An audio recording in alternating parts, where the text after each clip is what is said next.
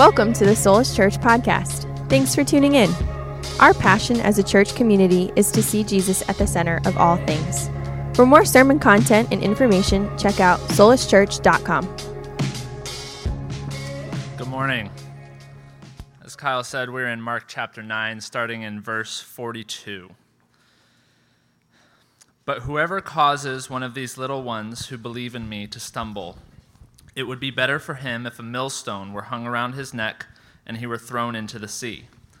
If your hand causes you to sin, cut it off. It is better for you to enter into life maimed rather than having two hands to go to hell into the fire that shall never be quenched, where their worm does not die and the fire is not quenched. And if your foot causes you to sin, cut it off. It is better for you to enter into life lame rather than having two feet to be cast into hell, into the fire that shall never be quenched, where their worm does not die and the fire is not quenched. And if your eye causes you to sin, pluck it out. It is better for you to enter the kingdom of God with one eye rather than having two eyes to be cast into hellfire, where their worm does not die and the fire is not quenched. For everyone will be seasoned with fire and every sacrifice will be seasoned with salt. Salt is good, but if the salt loses its flavor, how will you season it? Have salt in yourselves and have peace with one another. This is the word of the Lord. Thanks be to God. Uh, let's pray together.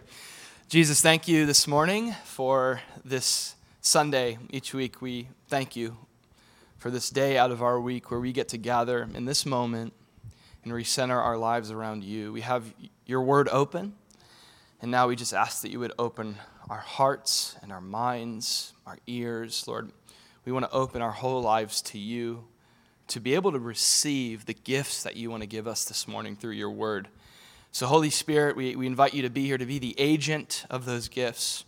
Pour, yourselves out, uh, pour yourself out upon us, we pray, and, and just speak to us. That's our prayer this morning as we pray each week, God, that you minister to us here this morning. Pray this in Jesus' name.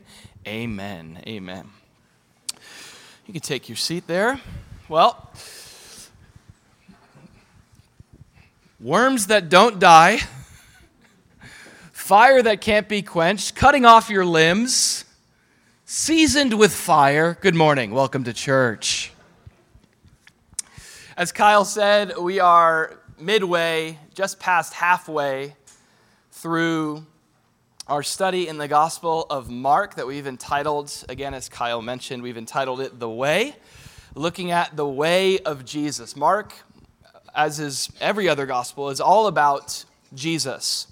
Mark, especially, is about the way of Jesus, how he navigated and lived his life.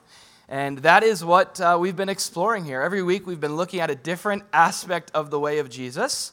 And so, uh, this morning, if you'd like to take notes, go ahead and write this idea down. So this morning, from this passage, we want to look at the way Jesus warned. The way Jesus warned. That's what we see Jesus doing here in a, in a sort of peculiar, unusual fashion. Jesus is warning his listeners in regards to some certain and serious potential future judgment. Now, th- this might not be how we naturally come to think about Jesus. You know, Jesus meek and mild, right? Jesus who just a few verses ago had a what was so approachable and so gentle and lowly as we've been studying in our summer book club that he welcomes a young child to sit on his lap.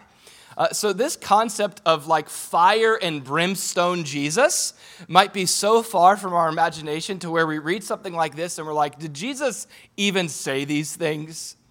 But when you study the whole account of Scripture, what you find with Jesus is that warning people and speaking the, the loving truth about coming judgment was a central part of his ministry not just much, but I would even say most of Jesus' ministry involved lovingly warning people about what the future may hold if they don't change course, if they continue on their way. This is a loving thing to do, to, to warn someone of any potential danger. You know, Jesus spoke of hell and judgment more than any other person in Scripture. Does that surprise you? Not Isaiah, you know, not even Paul, But Jesus himself was the one, out of all the prophets in the Bible, Jesus was the, the warning prophet. He, he would speak to cities and to people and individuals and to groups, and, and even to those who are living in a certain course of sin. He would speak to them with a real sense of watch out. Uh, not only that, but Jesus spoke about, listen to this, he spoke about these things, judgment and, and future peril for those rebelling against God. He spoke about that more than he did heaven, even, and salvation. Now, now why is that? I want to just stop for a second and think about that. Why is it that Jesus makes this such a major part of his ministry? And I think, you know, this is my speculation, but I think it, it would, it's because if anybody else were to be the one who spoke about it the most, we would dismiss them and say, well, Jesus never really taught that. Jesus never really emphasized that. And so, you know, we don't have an excuse here, right? Jesus is the one who's often doing the warning. He's the one who's often emphasizing this reality of potential future future judgment. A central part of his ministry was warning people of what was to come. Uh, and now, why is that? Well, let me give you two reasons why Jesus was about that. Uh, number one, uh, because God cannot be mocked. That's one principle in Scripture that we see. Paul uh, describes it here in Galatians 6 7. This is just a truth of the universe, okay? That we should not be deceived. God is not mocked. For whatever a man sows, Paul says, he will also reap. In other words, um, there's no such thing as a life that's lived in mockery of God that in the end gets away with it. That's what the scripture is saying here. God, no, nobody lives in sinful rebellion against God and then just, you know, skirts off and it's fine. God cannot be mocked. Maybe in the present, we because uh, it's funny. You look at this and you go, "Well, I don't know if that's true." I've definitely seen people mock God before, and that's that's certainly true. But eternally, God cannot be mocked. And the second reason is because not just that God cannot be mocked, but because God, number two, is just and good. He's just and he's good. Here's what Psalm 89, verse 14 says Righteousness and justice are the foundation of your throne. Then David says, Mercy and truth go before your face. Isn't this interesting? We know that God is depicted in Scripture as the, as the ruler who's the king reigning over all the universe. And he sits enthroned not just as king, but also as judge. And let me just say, there's no one else that we would rather have in that seat than God himself. This is, by the way, the supreme, supreme, supreme court. This is the supremest court in the land. This is the highest justice in the world. It's this throne, and God sits upon it. And it says this that the foundation of God's throne, is He looks upon the world and He sees righteousness and wickedness, as He sees He's good and He sees evil, the foundation of His throne of judgment is righteousness and justice. Some people say, well, how, how could a good God execute such justice? How could a good God bring such judgment? And really, the answer is in the question because he's good. That's the answer, right? It's, it's because he's good, because he's righteous. It's what we all long for. Now, this is kind of tough for us, you know, as sophisticated Western American thinkers. It's hard for us to really grasp and, and maybe I should say accept any depiction of God as that being uh, one of, of justice and judgment. Um, and largely that's because we live in a culture that, that would really sort of prefer more the turn the other cheek verses. We love that one, as long as I don't really have to apply it too hard, but like, especially as it applies to God. Like, that's just kind of our cultural values love, love, love, tolerance, tolerance, tolerance. That's just kind of built into the ethos of our culture. It can slowly even sleep, uh, slip into our hearts. Um, and so we tend to struggle with the idea of a God who brings judgment rather than a God who would just let everybody off the hook and, and kind of just overlook the, every transgression and not bring justice. That's kind of where we, we tend to go. And I want to just say that largely, what, what the Bible calls this, first and foremost, is idolatry, is what it's called, okay? Uh, and idolatry, here's when it happens, especially with God it's when we isolate an attribute of God say his love and his mercy. Idolatry happens when we isolate an attribute of God and we elevate it above all others. And, and, we begin to worship a God that we make in our own image, in our own imagination. Do you see the idea there? We're like, I like this attribute. Let's just kind of buffet line trail mix God, leave the peanuts, take the M&Ms. And we're going to go with the mercy and the love. Let's, that's, that's my, and people say this all the time, like, my Jesus would never do that. It's like, well, we don't worship your Jesus, okay? We don't worship our Jesus, we worship Jesus. We worship God in truth. And so we want to be careful that we don't elevate or isolate attributes of God, elevate them above all others to sort of, you know, it's like build a bear, but God. Build a God in your own image to be who you want him to be. And so Scripture presents a God of completion, a God full of truth, who is both, notice it even here, just and merciful. You see that? He's merciful and gracious, yet he is just and he is righteous. This might be difficult for us, but l- let me say this it's not as difficult for people living in other parts of the world. In large part, our difficulty accepting a God of judgment it, comes from our cultural concepts. Like I was saying, we're culturally conditioned. If you go to other parts of the world, it's the exact opposite. In other parts of the world, people are a lot more familiar with like the prayers of David. You know the Psalms where you're like, Lord, we just we pray that you would avenge those that want to kill us. Just take them down, Lord. Smash their teeth in their mouth. In Jesus' name, amen. Like, there's some heavy verses there in the Psalms. Now, there's people in other parts of the world that are, listen, they're so regularly face to face with evil and injustice that they're crying out for God to bring justice. Do you know what I'm saying? So, in a lot of ways, our American preference of God's love and mercy is really a first world privilege. Do you get that? Because we're not exposed to as much of the difficulty and suffering to where we've actually had to say, God, please bring justice. We're sheltered and shielded in large part to the evil that this world, world has in some ways. I'm not fully, obviously. Obviously, all you have to do is turn on your news or your smartphone and you can get a lens into the evil that's in this world. But, but as hard as it is for us, um, one of the, C.S. Lewis talked about this, like one of the biggest errors in human thought and secularism, uh, one of the biggest problems with how people understand God is he talked about something called chronological snobbery. Chronological snobbery, and there's also a form of it called cultural snobbery where you assume that your vantage point of life or God or who He is and what He's like, that you assume that it's best based upon really the fact that you're the furthest developed human since. You know, you're like, we're here, we're the West, we're the most progressive, we're the most progress. So look at us. We should understand God more than you. Not those smart people hundreds of years ago who thought about these things. They, they haven't got to this day and age, right?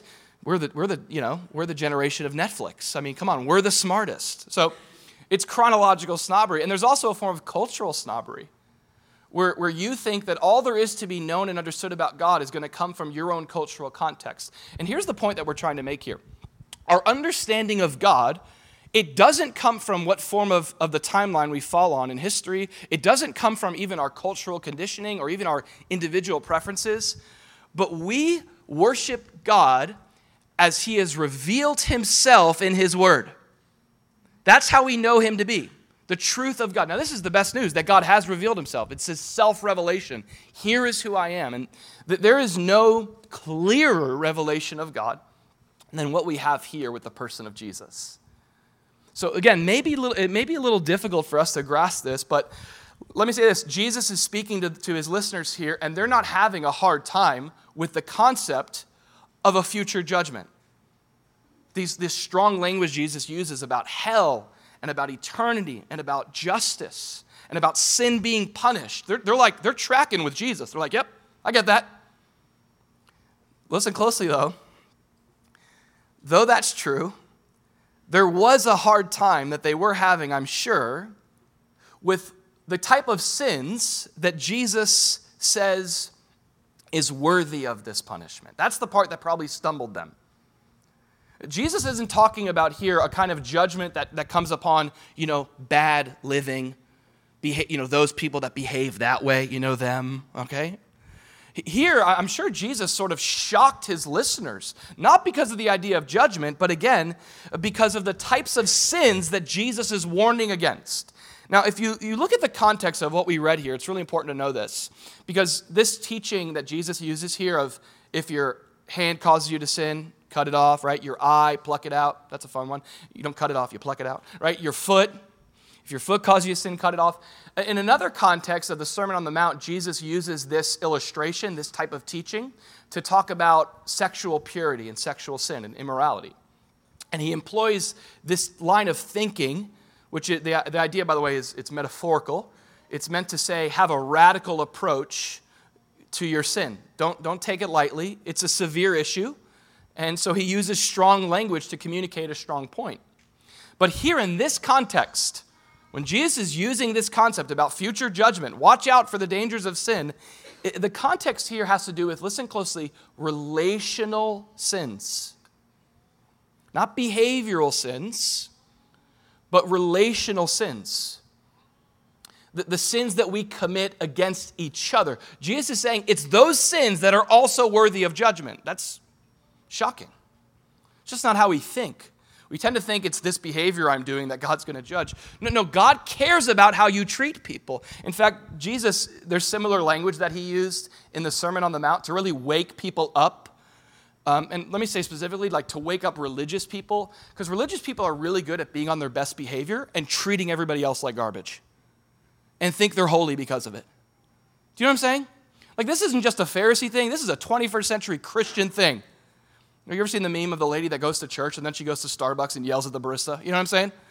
Like, that's the quintessential example of it. I'm on my best behavior, but now I'm going to treat my waitress like garbage when I go out to the restaurant as a Christian after church. Worship was just great. Where's my food? You know? So, so this, Jesus wants to wake us up out of this flawed thinking that just thinks that all that God cares about are behavioral things. No, there's judgment not just for behavioral sins. In the judgment to come, there will be judgment for how people have treated other people.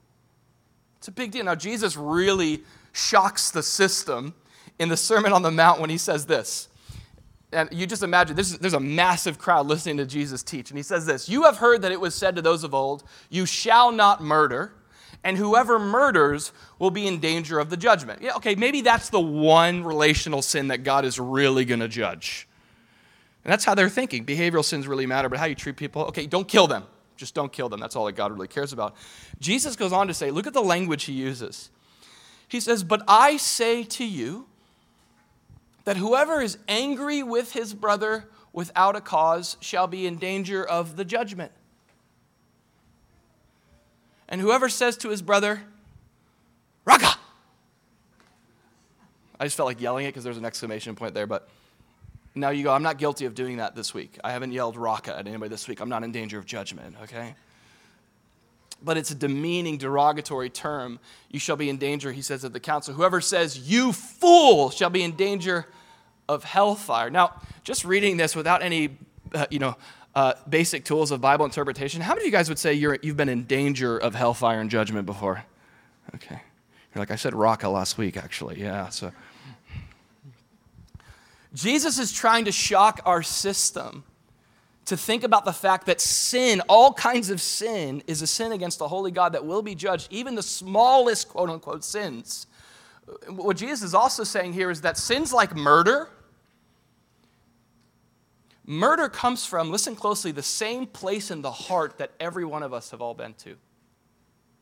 That place of hatred, bitterness, despising someone. That, that's, that's where murder is rooted in. It overflows out of that. Think of Cain and Abel. It's a great example of that. So, so Jesus is using, again, this strong language to wake us up to the concept that God is really concerned. It matters to God with how we treat each other uh, let, me, let me say it this way there's an emphasis both in what Isaac read for our scripture in Mark 9 to what we read here in the Sermon on the Mount. Here's the emphasis we cannot separate how we relate to God from how we relate to others. We can't make that separation. What God has joined together, let not man separate. God has made a uh, uh God has made a union here between how we relate to Him and how we treat others. It matters. Uh, John really explains it in a lot of black and white terms. That's why I love the gospel, uh, the gospel of John. I love First John. John's very black and white. He says, Beloved, let us love one another, for love is of God, and everyone who loves is born of God and knows God. He who does not love does not know God, for God is love. You see the connection?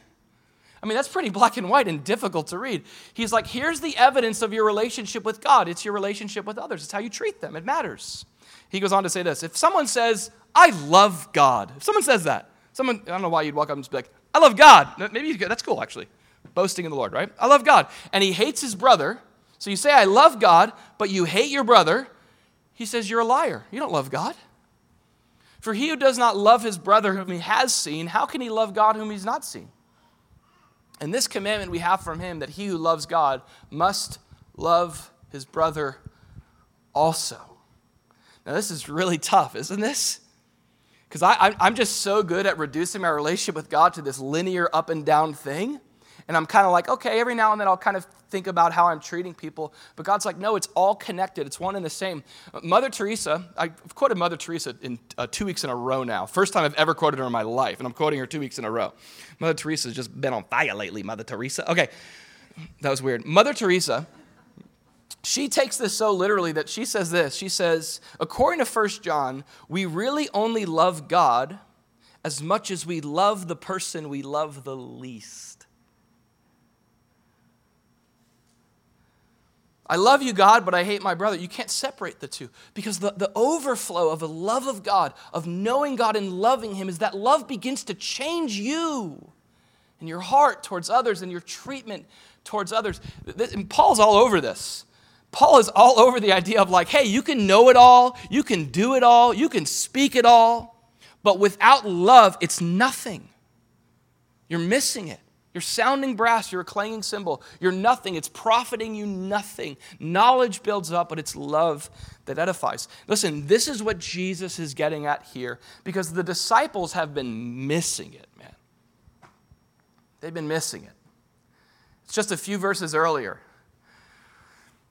Well, let's go back even further. Earlier in the chapter, Jesus comes down from the mountain, and his disciples are unable to deliver this young boy from the demonic oppression that's upon him. They were unable.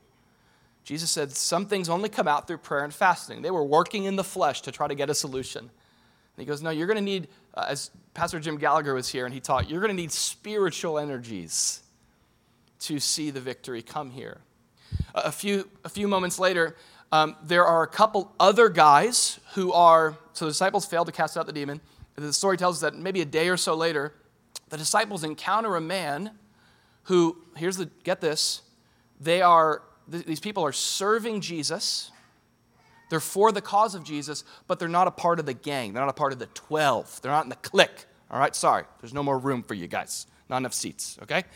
So, so they look on at this guy, and, he, and here's what this guy's doing. He's casting out demons. So they're like, we couldn't do that. Why is he doing that? He shouldn't be doing that. That's kind of their mode. And so they try to forbid him from serving Jesus because he didn't fit in their box, right? They're not on my team. They don't go to my church. That was kind of the mindset. Sectarianism. We're going to try to exclude people from serving God if they don't, again, fit into some neat category that we have created. And Jesus is rebuking this spirit. He's warning the disciples against this kind of approach to life. And here's what he goes on to do. And this is the verses that we read. Let's go through it line by line. Uh, what Jesus does in the verses we read is he warns the disciples, and he warns us too, against four types of relational sins that we should take seriously. So serious that he again uses the metaphor of we might want to cut our hands off if it's causing us to sin. That's the idea. Four types of ways that we can sin against one another that Jesus warns us against. The first was there in verse 42. And by the way, today my points are just spiritual points. There's no like points, there's points. Points. Okay. He says this in verse 42 Whoever causes one of these little ones who believe in me, here's the first thing he says. Here's the first sin he warns against. Whoever causes one of these little ones who believes in me to stumble, he says it would be better for him if a millstone were hung around his neck and he went scuba diving. He were thrown into the sea. What a, what a dark picture Jesus paints here. In that context, it's an agricultural context, an agrarian society. They understood things like millstones, the, the language Jesus would use, a little bit foreign to us. But, but Jesus is talking about a preferable death. A preferable death that he calls, you know, the way of the millstone, right? I found this online. Someone actually put the verse on it. It's really beautiful. It's like a, uh, like this is what you'd post on your Instagram. Good morning, everybody. Okay. This is a millstone. This is a smaller millstone. It, it was used to crush the grain and, uh, and the wheat. And what, what you would do is you'd have a, a, donkey hooked up to it who would walk, they would walk around in circles. And that was really the only animal that could bear the weight of a millstone. It was a couple tons, it was super heavy. There's only one person in history that actually lifted the weight of a millstone. Does anybody know who that is in the Bible? Of course, the strong guy, right? Samson, he does everything strong. Who's the guy in the Bible that did a thing strong? Samson. Okay, that's the answer. All right? And, and, and the idea here is it's, it's a gruesome idea to even think about what Jesus is saying here. He's saying, you'd be better off taking that millstone and, you know, putting a gold chain around that thing, wear it as a necklace, and get mafioso style thrown into the bottom of the Verrazano than he says that's you're better he's saying this you're better off dead I mean, this is a, he's using strong language to describe like a gruesome way to go. But he's like, that'd be your best case scenario. This is harsh.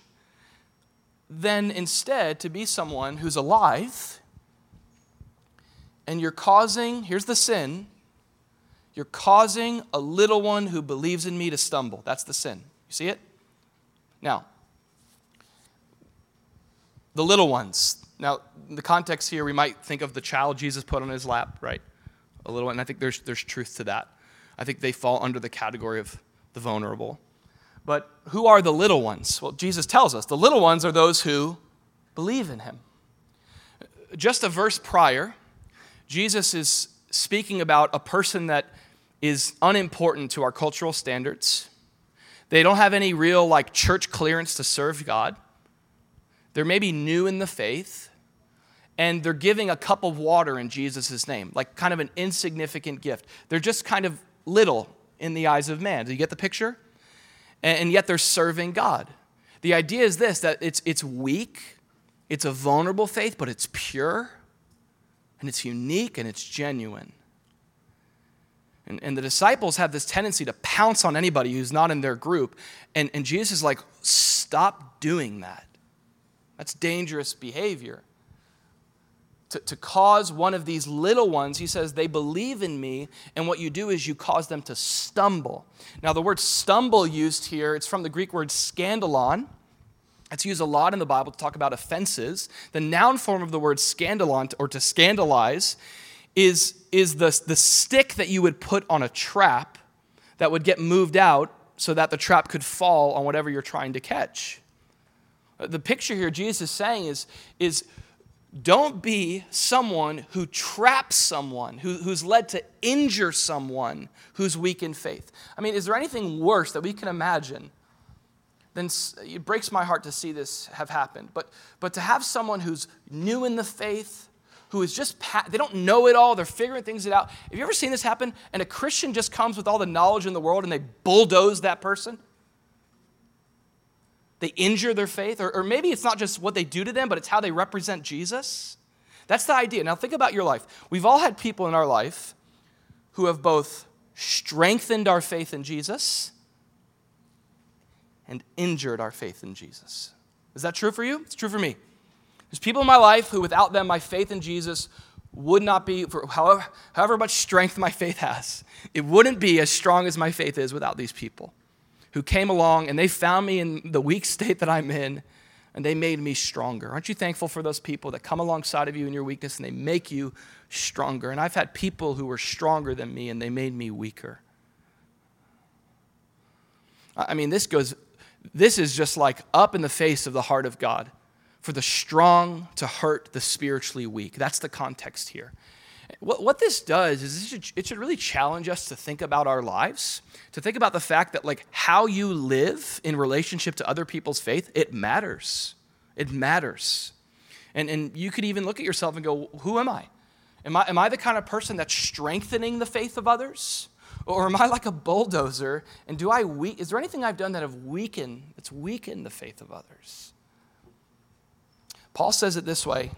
He's speaking to the church, and in every church, there are those who are stronger in faith, who've been walking with Jesus longer, and those who are weaker in faith.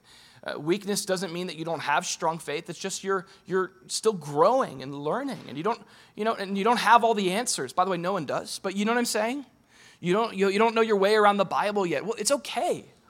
This, this is the kind of person Jesus looks at and he goes, I love them. I want them here. I want them to grow. I have a heart for them. And Paul says in the church, you got to make sure, he says this, we who are strong, we ought to bear with, I love this word, the scruples of the weak. Actually, I'm not sure if I love it or not. Part of me is like, I like saying that, then I say it twice, I'm like, I don't like saying that word scruples. But anyway, it's beside the point, okay? Please bear with my scruples here, okay? We who are strong ought to bear with the scruples, the weaknesses of the weak, and not please ourselves. This is a me centered Christian life. Let each of you, we talked about this last week, being outward in our thinking, consider where other people are at before we pounce on them. Let each of you please his neighbor for his good, leading to edification. That's the goal, building up. For even Christ did not please himself. Like, aren't you thankful that Jesus didn't leave you or come to you in the weak state you were in and just crush you with his strength? No, he, he's the one who comes and lays aside that strength, and he, he relates to the weak and he pulls and lifts them up. This is the picture that we have of Christ. This is the exhortation for the church. How is my life affecting, either positively or negatively, those, the faith of those around me? This is what Jesus says. And if you're someone who's hurting and injuring people's faith, in the name of truth, in the name of right, Jesus says, okay, you're better off dead. That's what he says than being alive and bringing death around you. It's an interesting concept. That's the first thing he warns us against. I mean, hey, these aren't my words, these are Jesus. He's the one who said it. Millstone idea. It's crazy. Now, next, I want you to see this next thing that Jesus does. So he warns us against injuring somebody who's weak in faith, as opposed to reaching out the hand and helping build them up and strengthen them. That's the contrast. Um, that's always the picture of the heart of God, too. It's just this outstretched hand. Not this, like, no, no, no, but it's like, come here, let me help you grow. Now, Jesus then goes on to use the hyperbole of uh, the familiar language he uses of going to radical measures to not sin against someone with the hand, the eye, and the foot. Now let, us go to these next verses. Here's, here's what Jesus says. And remember, this is typically used like in, in like accountability groups and stuff, and there's context for that. But in this section, it's used to describe relationships. And Jesus says, if your hand causes you to sin, cut it off. So, the first way we can sin against someone is with our hand. He says, it's better for you to enter life maimed, enter into life maimed, rather than have two hands and go to hell into the fire that should never be quenched, where the worm does not die and the fire is not quenched. Jesus is speaking in this repetitive structure here. If your foot causes you to sin, cut it off. Wait, did I skip a verse? Maybe. Here we go. We're supposed to be there. If your eye causes you to sin, pluck it out. It is better for you to enter the kingdom of God with one eye rather than having two eyes and be cast into hellfire. Then he talks about the foot. If your foot causes you to sin, cut it off. So, so Jesus, again, is using this hyperbolic language to, to, to wake us up out of our apathy for how we treat people. And he gives these three categories of ways that we need to be watchful for how we can sin against people. It's like hand, foot, mouth disease, but it's worse, okay? Hand, eye, and foot. Jesus, we just pray against hand, foot, mouth disease in our church in Jesus' name. Amen. That's for all the parents who have gone through that before. This is worse than that, okay?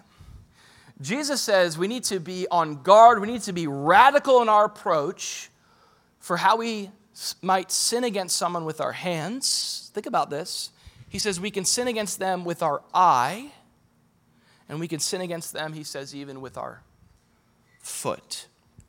Now, if we could just kind of imagine what each of these could look like, I think we could uh, create some alternatives for how we're called to live. And I love that Jesus is using this picture here. Um, Paul speaks about this. Look at this in Romans 6. Paul talks about the new life in Christ and how it should relate to our hands, our eyes, and our feet. Actually. The Bible, t- the Bible tells you what to do with your hands and eyes and feet. In Romans 6 uh, 13, Paul says, as Christians now, we don't present our members, our hands, our eyes, and our feet, as instruments of unrighteousness to sin, which is, apart from Jesus, what we're bound to do. We can't help but sin. You have to sin. The, the, the flesh is, uh, your, your, will is not so much free as much as it's bound by sin. And, and prior to Christ, we, we were these instruments of sin. Our hands were instruments of sin. Our, apart from Jesus, our eyes are instruments of sin for the enemy. He uses our hands, our eyes, and our feet to, to bring damage. He says, but instead, here's how we're called to live we're to present ourselves to God as being alive from the dead in Jesus and we're to present our hands, our eyes, and our feet to Jesus. And we say, Here we are, here's my members, and I want to present myself to you as an instrument of God. Here's my hand, God. May it be an instrument in your hand, not an instrument of evil. God, here's my eye. I'm giving you my eye. Help me see in a righteous way. God, here's my feet. I want to go where you're leading me. I want to go in righteousness. Do you see the idea here? This is what Jesus is getting at. Again, the hand, the eye, and the foot. Now, how can we how can we do this? Both how can we present our hands as unrighteousness as unrighteous members and how can we present our hands as righteous instruments in the hand of God? Uh, let's start with the hand, okay? The hand. Um, now, the most obvious here, if you have kids, you know this one. Like, it's like step one of parenting is teaching your kids how to use their hands. What are your hands for? They're not for hitting, they're for loving, they're for cleaning up. Let's do that one more, okay? All right? But your hand, it's an, it's an instrument, it's a gift from God. You know, it's interesting, Jesus writing in that culture, uh, at the time, Greek thought and, and, and paganism um, had popular castration trends to them, ways that you can appease the gods by cutting off your limbs. I mean, there was some, re- there was some real wicked, evil stuff back then. And to the Jew, I mean, that was such a, such a, a grievous and egregious thing to think about and to do. Uh, the Jews regarded the hands as the very gift, a precious gift from God. That God has given us to, you know, the Bible talks all about the hands of God. He puts man on earth and, and puts man to work with his hands. The hands of, of man, created by God, are, are instruments of, meant to be instruments of good in the world. And so you can get the hyperbole that Jesus is using here to, to think about how are you use if your hand that's meant to be an instrument of good is actually becoming an instrument of evil, he said, cut it off. That's what Jesus says. Strong language. Um, Jesus is kind of an illustration of this. And it's funny because I was looking back over chapter 8 and 9, which is where we've been the past few, really past month, and I saw a unique contrast between what our hands are meant to do in relationship versus what they're prone to do. Uh, first, the, the best example of what your hand should do is Jesus, right? We would go back to Mark 8, where we see Jesus doing this over and over again. That Jesus puts his hand on this man's eyes. He does it twice, and he made him look up, and he was restored, and he saw everyone clearly. You remember this guy? Jesus touched his eyes twice. He progressively brought him vision. The way Jesus did it was he used his hands. Imagine the very hand of God of Jesus touching your eye making you well. This is a picture of what hands are meant to do. They're meant to bring life, they're meant to restore, they're meant to help, they're meant to heal.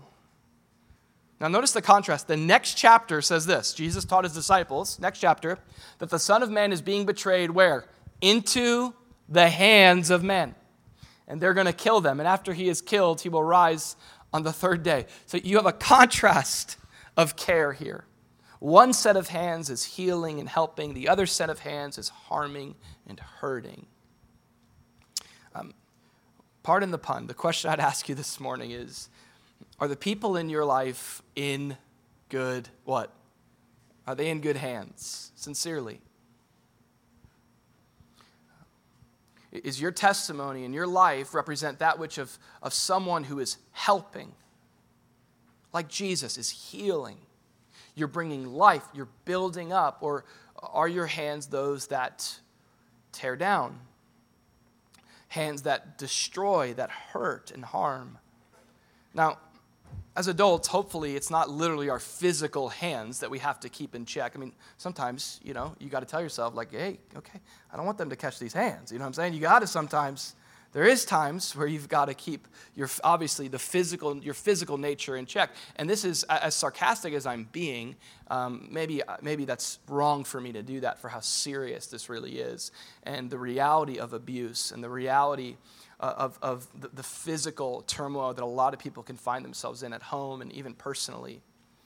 Um, but another kind of way to think about how you can harm, the idea of your hands, is the connection that Proverbs makes between your hands and your words. The, the Bible uses kind of similar language um, about your words in Proverbs 12. It says, There is one who speaks like the piercing of the sword. This is interesting. So imagine like your words are an extension of, of your hands and the help or harm you're giving. But the tongue of the wise promotes health. So here's right here just a way to check and filter and go, Jesus, in my relationships, am I bringing life? Are, my hands, are my words, are they healing hands? Are they healing words? Are they building up? Or are my words, notice this, like sword thrusts? You see that? There's some words that are like, you, you might as well have a sword in your hand for how much harm you're causing, how painful it is. Your hands, present them as instruments to God. Present your mouth as an instrument to God. Say, God, my, my mouth isn't mine, it's yours. Let no unwholesome word proceed from my mouth. Let the meditation of my mind and the words of my mouth be pleasing in your sight, God. It's a great prayer to pray. So you have Jesus talks about the hand. He also talks about the eye. He talks about sinning against someone with your eye. Now, again, there's a lot of ways we could think about doing this. Like, have you ever given, come on, we've all sinned against that driver. You don't have to, you don't even have to, there is a way to sin against them with your hand. We know that one too. But you can do that with your eye. You ever done it with your eye? You know what I'm talking about? This is something about the eye. You can like really get someone with that, that stank eye, right? And certainly we could joke about that a little bit and think about that in relationships. And, and yeah, body language matters, okay? So have a nicer face, okay? But when the scriptures talk about the eye, and I think of Jesus especially in Matthew 6, it, it, it speaks about perception, how we see people. So, so Jesus says this in Matthew 6, how important the eye is. He says, The lamp of the body is the eye, it's the source of light. Because how you perceive is going to determine how much light or darkness is in your life. He says, If therefore your eye is good, your whole body will be full of light. If your eye is bad, your whole body will be full of darkness. If therefore the light that is in you isn't light at all, but it's darkness, how great is that darkness? Jesus is like, how you perceive is a big deal. There's either darkness in your heart or there's light in your heart. There's either light coming out of your life or there's darkness in your life. And it's all connected to how you see. And it's just so easy to see people in a bad light. It's so easy to see people in a dark way. It's just like and i just want to be honest about this like it's for me i struggle with this. It's not my natural inclination to see people the way god sees them.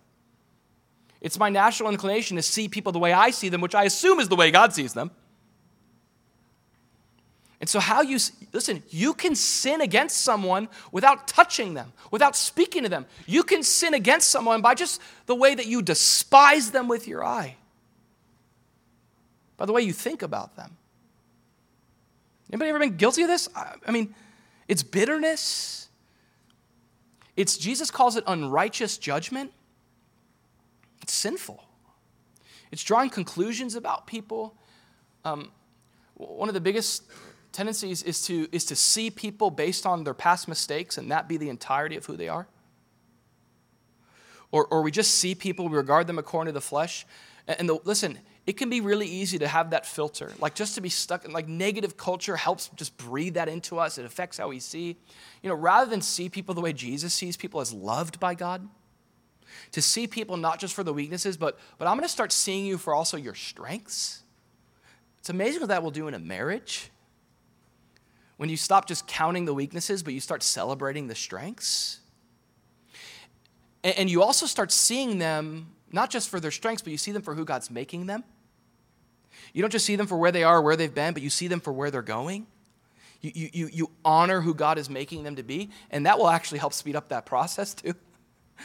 when you speak into that truth, and how you see with your eye. Here's what the Lord said to Samuel as he was going to anoint the next king of Israel. He said, Don't look at his appearance or at his fit. Be careful with how you look at him. Be careful with your eye. Be careful how you see them. He says, don't look at the physical. He says, the Lord does not see as man sees. That's the principle right there, isn't it? Don't assume God sees the way you see. Don't assume the way that you see it is the way God sees it. Don't be too wise in your own eyes. A great way to pray is what I hope Samuel had in his heart as he was going to anoint this next king of Israel, and he kept refusing all these different men lined up before him. He, he, was praying this. I imagine this God, give me eyes to see the way you see. Help me see people. Help me see the one the way you see them. And there's just something amazing that can happen when we are humble before God with this posture. When we, when we, by the way, when you go into work tomorrow, you just think about your coworkers right now. It's like, mm, there's some of them you're like, I don't want to see them, okay? It's, I know the tendency. Or there's that person that you're going to encounter, or that person you're trying to avoid. What if you just started praying like this God, help me see the way you see. Give me eyes to see them the way you see them. Something's going to change. And usually that's what, what um, is before how we end up treating them. Now, lastly, Jesus talks about the foot. So Jesus has given us three ways that we can sin against people. We can sin against people with our hand. We can harm rather than help. We can sin against people with our eye by perceiving them wrongly and unrighteously. I'm not saying don't use judgment and don't, you know, you can measure fruit. The Bible says to do that. But, but it's, it's doing so with the posture that says, God, help me see the way you see. I don't want to just assume I see it right. And, and then we can, we can sin against people with our, well, with our feet. And that's a, another interesting one. Um, what my mind immediately went to is when you think about feet and sin in the Bible, there's a lot of language in Proverbs about how f- the feet can be swift to run to evil. And, and the word for it, there's a lot of different words for sin, right? We know there's iniquity, there's sin. Um, there's a, a, popular Old Testament word, especially in the book of Leviticus, um, and it's the word trespass, right? To tre- you ever, have, you, have you ever sinned with your feet? On private ground. Okay? You ever done that? What beach? Okay? You know what I'm saying? You're trespassing. You're going where you shouldn't. Now, that's the language that the Bible uses to describe one of the, the pictures to describe sinning against God. There's rebellion, there's sin, there's iniquity, and then there's going where you should not go. Trespassing. Um, it's always God's heart to, to keep us in a safe place. Anytime God is like, hey, don't go there, it's not because He wants to limit you, it's actually because He knows that will enslave you and He wants you free. And He knows we're, we're, we're going where you should, and He knows where it's going to take you. And, and, so that's one way we can sin against God is we can trespass. It, it's like, another way to think about it is like there's boundaries to a relationship. And, and when you're within the boundaries, there's, there's respect and there's honor and there's love and there's security. But there's a way to go outside of those boundaries to trespass against that person and sin against them. Jesus gave a lot of ways that that can be done in marriage, both with sexual sin. You could do it emotionally.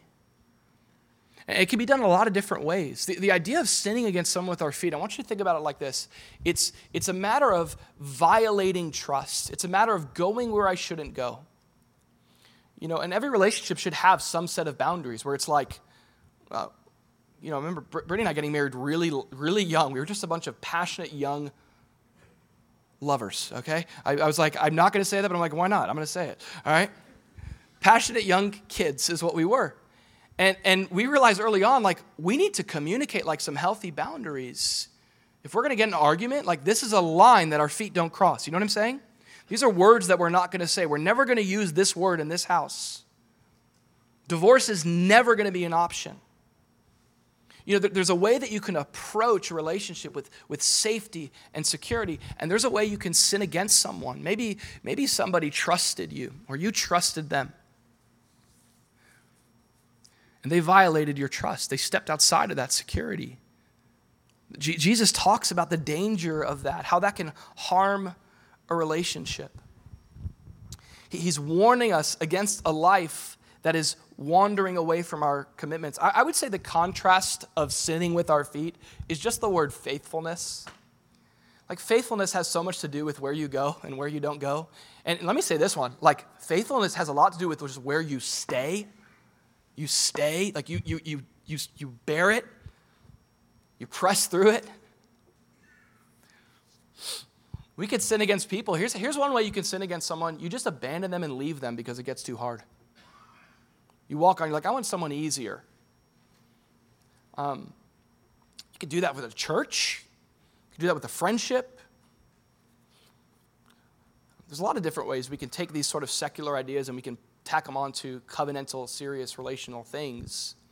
But faithfulness, what a biblical value. The Bible says that, that most men will proclaim their own goodness. It's not hard to find a guy who will brag on himself, is what the Bible says.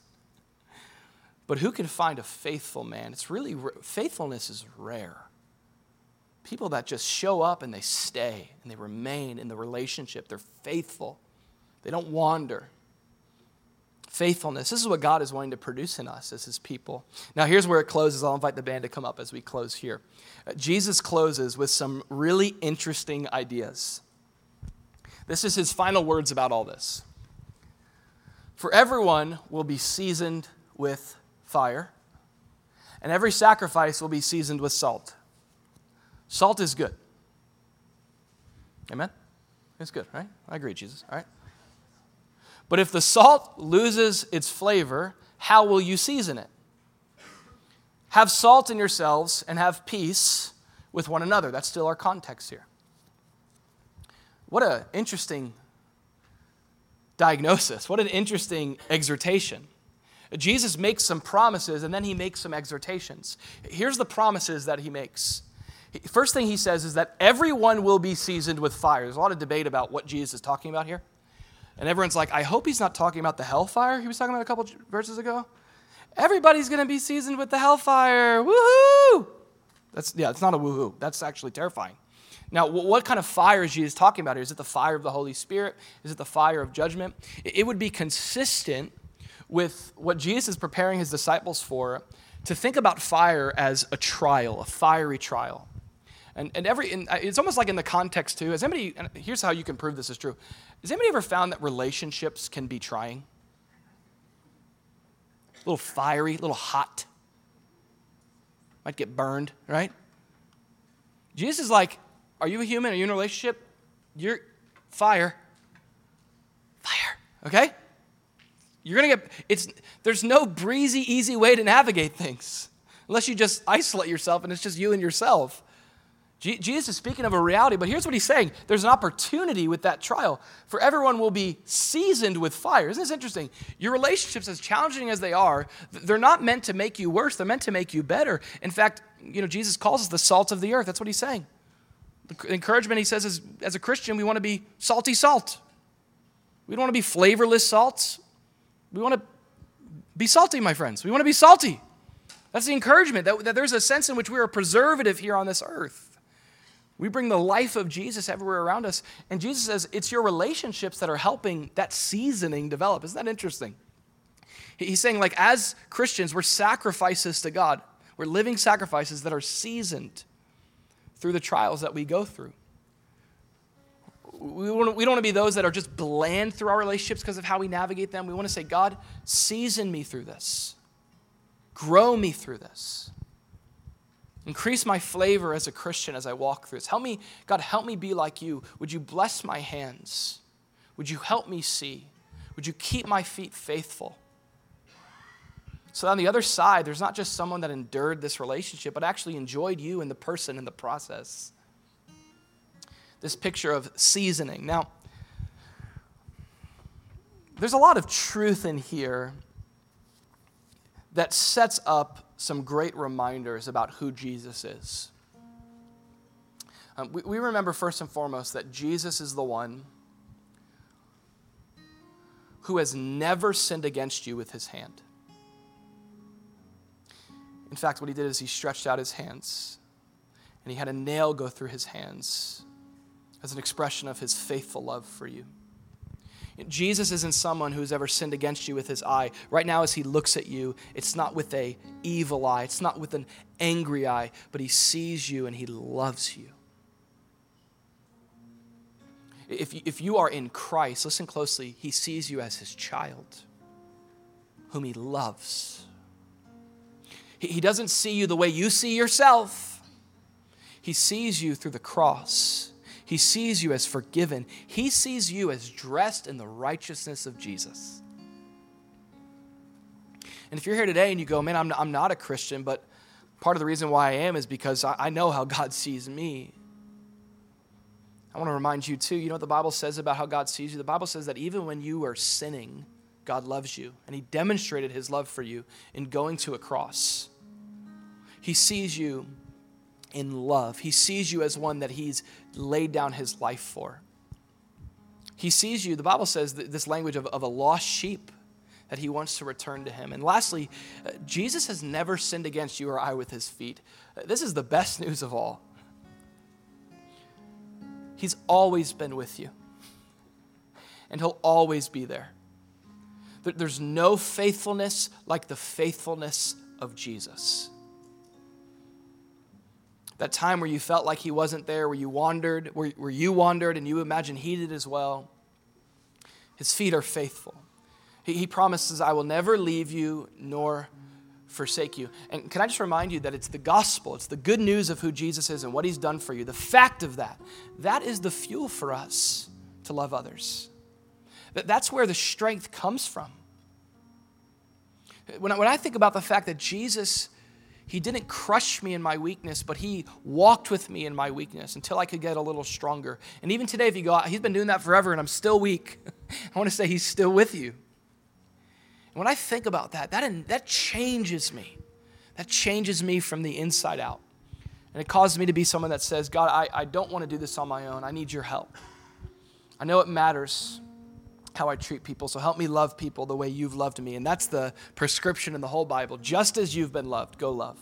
Just as you have been forgiven, go forgive. Just as Christ laid down his life for you, go lay down your life. And when we stay in that place, when we are centered not around our works, but the works of Jesus for us, we're going to be different people, guys. We're going to be different. And so let's close with this thought in our minds that we need Jesus. Uh, we, we know who we are apart from him, and yet we can be confident with who we can be in him.